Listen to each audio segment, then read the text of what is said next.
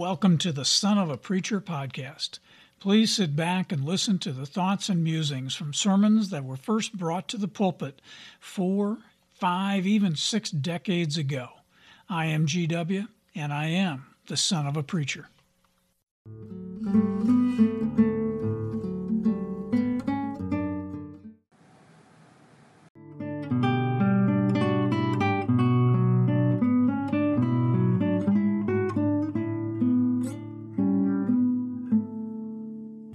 Am so happy to be talking to you all again today. My dad first brought this message about it is finished to the pulpit in March of 1970. Scripture was from John, the 19th chapter and the 30th verse, and it very simply says, It is finished. So, Dad gave this sermon during the sixth week of Lent in 1970. So, the title of the sermon, calling it It is Finished, can be very appropriate for the ending of Lent saying that it is finished and we are done with the sacrifices that we made during the last six weeks. Now, Dad also thought about it as a time when perhaps a person was building a new house. Now, my dad had never lived in a new house, even as a young child or as an adult. As an adult, he had always lived in parsonages, and so he didn't really know the, the joy of a home mortgage. And he didn't know the joy of finishing that payment schedule on that home mortgage. The joy of saying it is finished, and now I can begin begin living with a bit more discretionary income each month. He didn't really know the joy of moving into a new house and being able to play with all the new conveniences and things that you've brought into that house to make it very purposefully to be your own home. But he had many friends who he had helped celebrate, you know, those new experiences and those new homes with over the years. Dad then looked around and said, Well, what about a church? Sometimes when you have a church, it comes time to build a new one because, well, the one you're in is either too old to repair or you've grown too big for the facility. So you have a committee who's responsible for raising the funds and, and probably a second committee who is responsible for the design of the building of the church to be sure the building can support the vision of the church for the future. So the new church eventually gets built, and the keys are turned over from the contractors to the trustees of the church. And the keys now belong to the people who have been working so hard to make sure the church would be paid for and could be built. But the trustees know that turning over the keys is really just the beginning. Just like in your house, when you go into your house and everything is brand new, it's really just the beginning because you're going to have to do things to maintain the house. And you're going to have to do things to maintain the church. And not just the physical plant of the church, but the people and the spiritual well being of the church has to be cared for also. You have to be continually working on these things.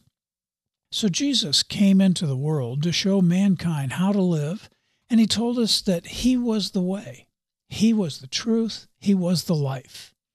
Now, we all know a godly life is designed so that we should live it in obedience to God. Now, when you take a look at Jesus' life, he was obedient to the will of God. He was obedient even though it led him to the cross. Now, we know by reading the scriptures that he had tremendous pressure within himself to forsake the will of the Lord and to do what he wanted to do.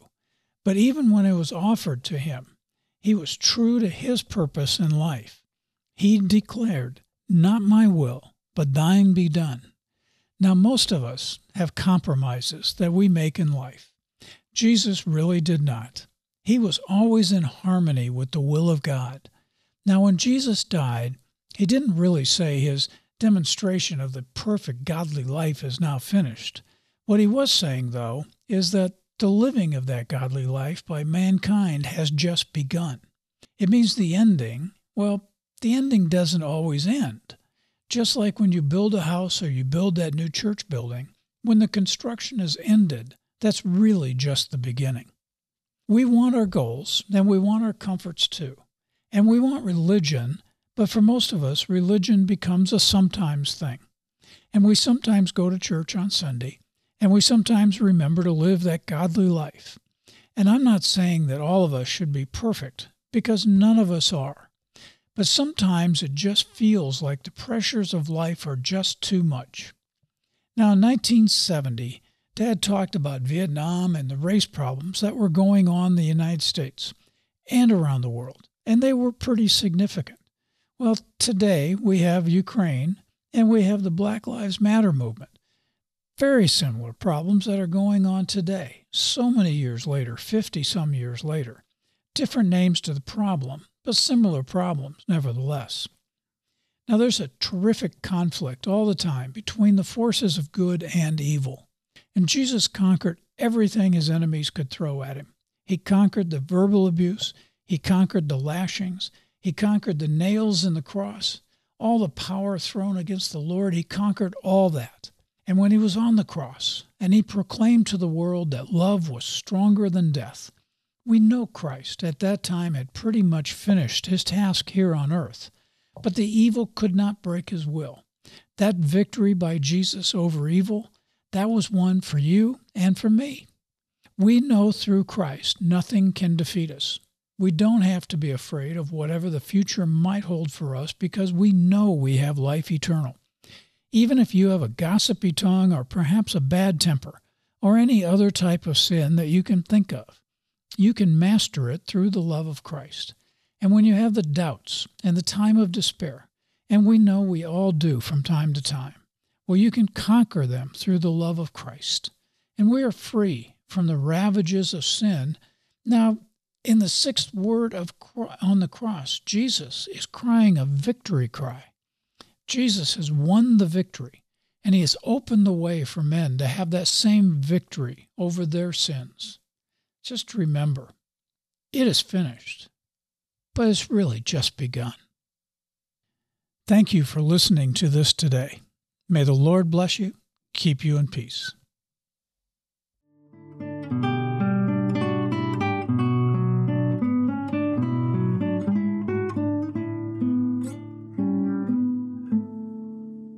Thanks for taking your valuable time today to listen to the musings of this son of a preacher.